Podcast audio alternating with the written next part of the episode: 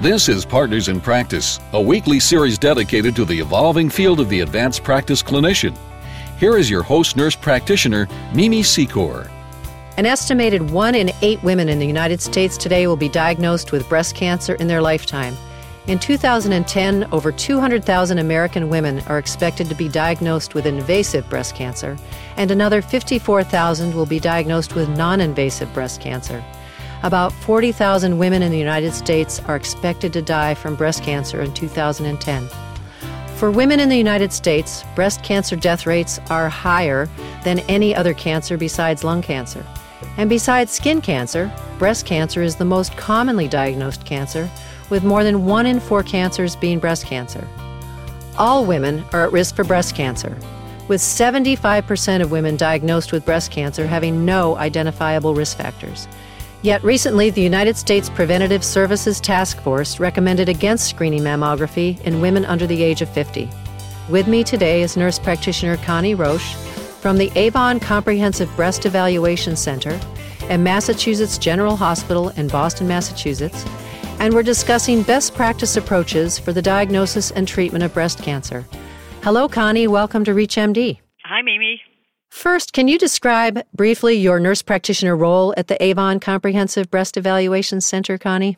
Sure. I am one of four nurse practitioners and PAs working in collaboration with four breast surgeons in a center that provides both clinical and imaging evaluation of breast problems or women with breast problems. My practice consists of seeing women who present for evaluation of new breast problems, women who come for screening, particularly if they're at high risk for breast cancer. And I also have a subspecialty in cancer genetics, so I do a lot of counseling of women who wonder about their risk and provide them information to go on in terms of what they can do to reduce their risk. And I also see women who have a diagnosis of breast cancer either new diagnosis or a past diagnosis. Certainly, we hear about the bad news related to breast cancer, but is there any good news about breast cancer? Well, yes, I like to be very optimistic about breast cancer in that, despite its prevalence, there is both evidence of decrease in the incidence of breast cancer as well as in the mortality from breast cancer. Now, that seems counterintuitive because a lot of times women will say to me, well, gee, I know so many women with breast cancer and there must be an epidemic. But I think the impression of that has to do with the fact that women who are in the baby boom generation are a large group and are now in the prime years for developing breast cancer. So there may seem to be, and it may in fact be more numbers of women with breast cancer, but the actual incidence or rate of breast cancer has decreased. And according to the numbers that the American Cancer Society publishes, there was actually a decrease in the incidence of breast cancer by about 2% per year over the early decades of this millennium. So between 1999 and 2006, each year there was a 2% decrease in the incidence compared to the year before. But even more encouraging is the fact that the death rate has decreased steadily. So in the 90s, there was a 24% reduction in the death rate from breast cancer. And I think that's very encouraging that's been attributed primarily or in large part to screening and early detection, as well as to definitely improved treatments. And now that the incidence is decreased, the death numbers to breast cancer is going to be decreased as well. What are the current recommendations for screening? Well, as with other areas of healthcare, there's not always a consensus, but I think there's a lot of respect and following of the American Cancer Society guidelines, which is what we do here. And that basically, in terms of mammography, means that we recommend mammograms starting at the age of 40 on an annual basis. Now, there are some exceptions to that in that women who have very strong family history, and we can talk about that a little bit as well, women with strong family history, we might start earlier. And we have sort of a rule of thumb that if women have been diagnosed young in a family, we will start mammograms younger than that age. So if a woman has a family member who had breast cancer at age 39, we will start mammograms at age 29.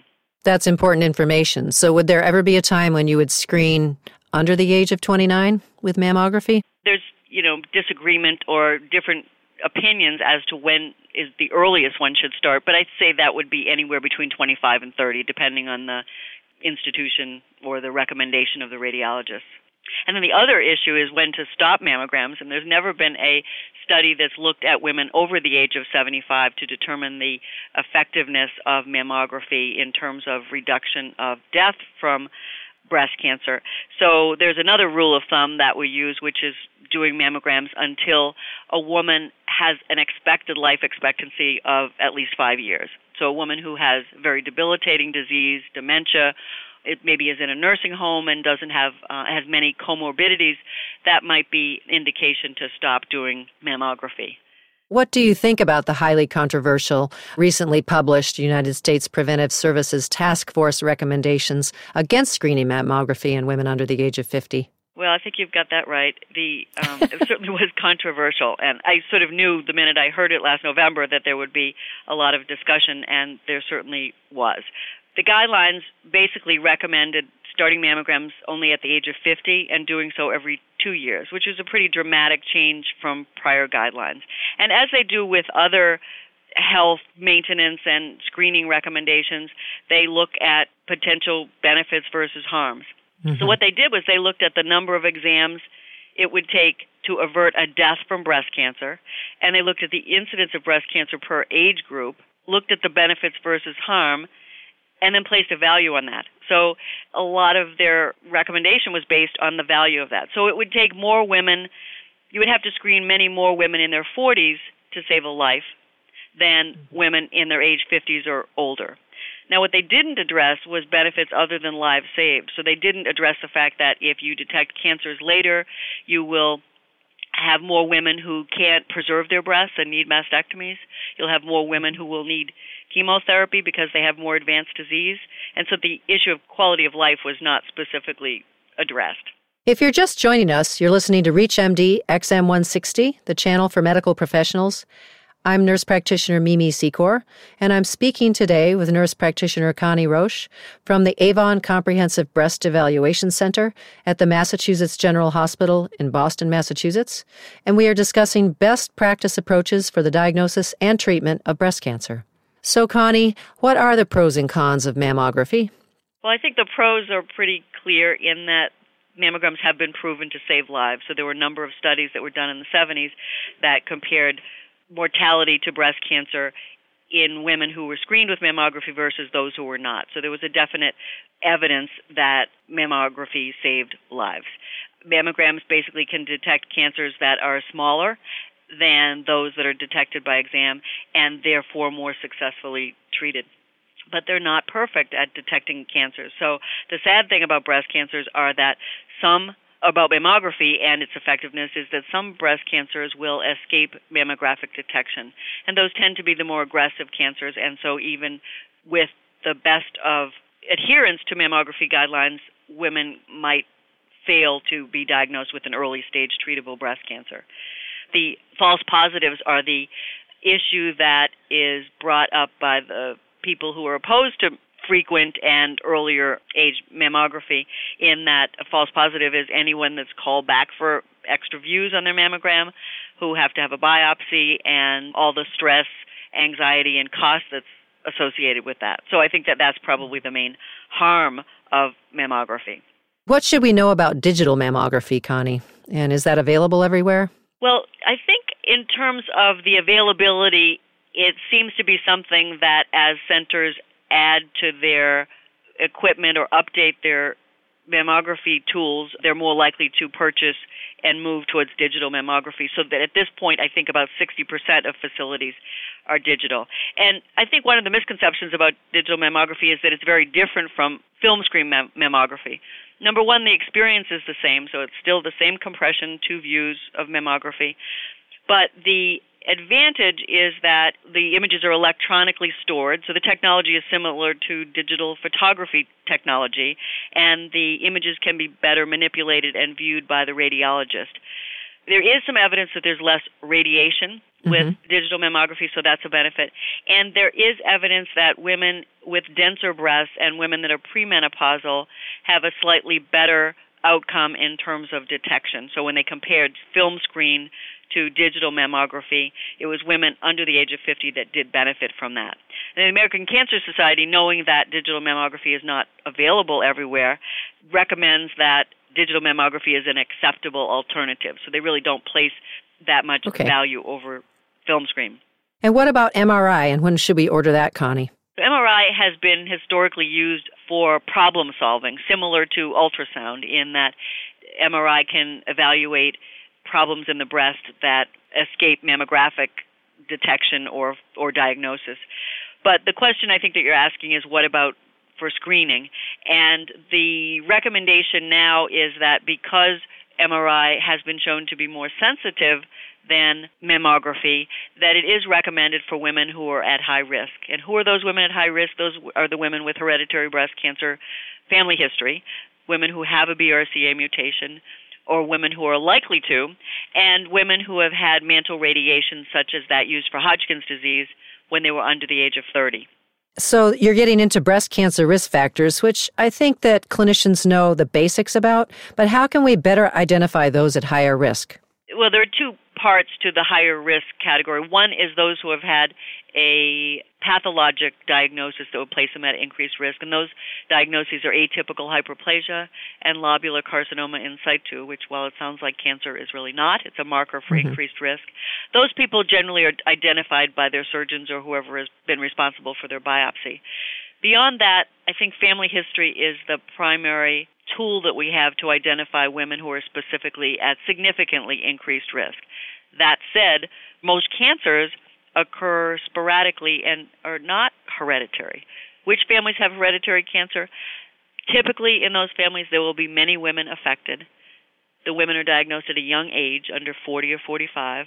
They're more likely to have bilateral disease, and there's more likely to be ovarian cancer in the family. Those are the features that you want to look at to identify women in your practice that deserve special attention or more careful surveillance. And are there any risk assessment models, such as the Gail model, that may help clinicians? Well, the Gail model is certainly the most widely used and easily accessible model, and it's available through the National Cancer Institute. The failings of the Gail model are that what it does take into account are a woman's age, her age at menarche, age of first live birth, number of first degree relatives with breast cancer, and history of biopsies. But it doesn't take into account the feature that I mentioned earlier of the family members that have had cancer, which is early age at diagnosis. So it doesn't account for whether someone's mother had breast cancer at 30, which would be very concerning, versus a woman whose mother had breast cancer at 70. It also right. doesn't account for paternal family history. I just have to emphasize that because the paternal relatives, that is the sisters and mother of the father, in the case of a woman, would be women who were not first degree relatives, but would be definitely in line to incur risk to that woman. And who should get genetic testing beyond what the advanced practice clinician can offer in primary care? The main thing for primary care providers to look at is the features that I mentioned. You know, many women affected, but more importantly, even as young age at diagnosis. And in addition to that, families that have both breast and ovarian cancer. So those would be people that you'd think about to refer for genetic counseling because genetic testing, while it's as simple as a blood test, there are such complexities in terms of truly evaluating the family as well as preparing a woman for the outcome of testing results and making a management plan. So I would say that for the primary care practitioner, the most important thing is to identify those women and then refer them to specialists.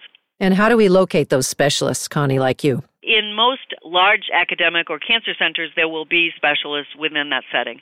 But in the larger community, there are also more and more providers of genetic counseling, and those could be nurses, they could be oncologists, sometimes they're in GYN practices. As far as finding those people, I think one good source is to go through the breast oncologists in the area. But in addition to that, there are a couple of websites, and one of them is the National Cancer Institute. And if you just Google cancer genetic services, you will get the list of providers. And the National Society of Genetic Counselors is another source of referral information. Well, thank you, Connie, for being on the show today and for sharing your incredible expertise. It has been a pleasure talking with you today. Well, my pleasure. Thank you, Mimi. You've been listening to Partners in Practice on ReachMD XM160. You can download this program and any other program in our library at ReachMD.com. You can also follow us on Facebook and Twitter. Thank you for listening.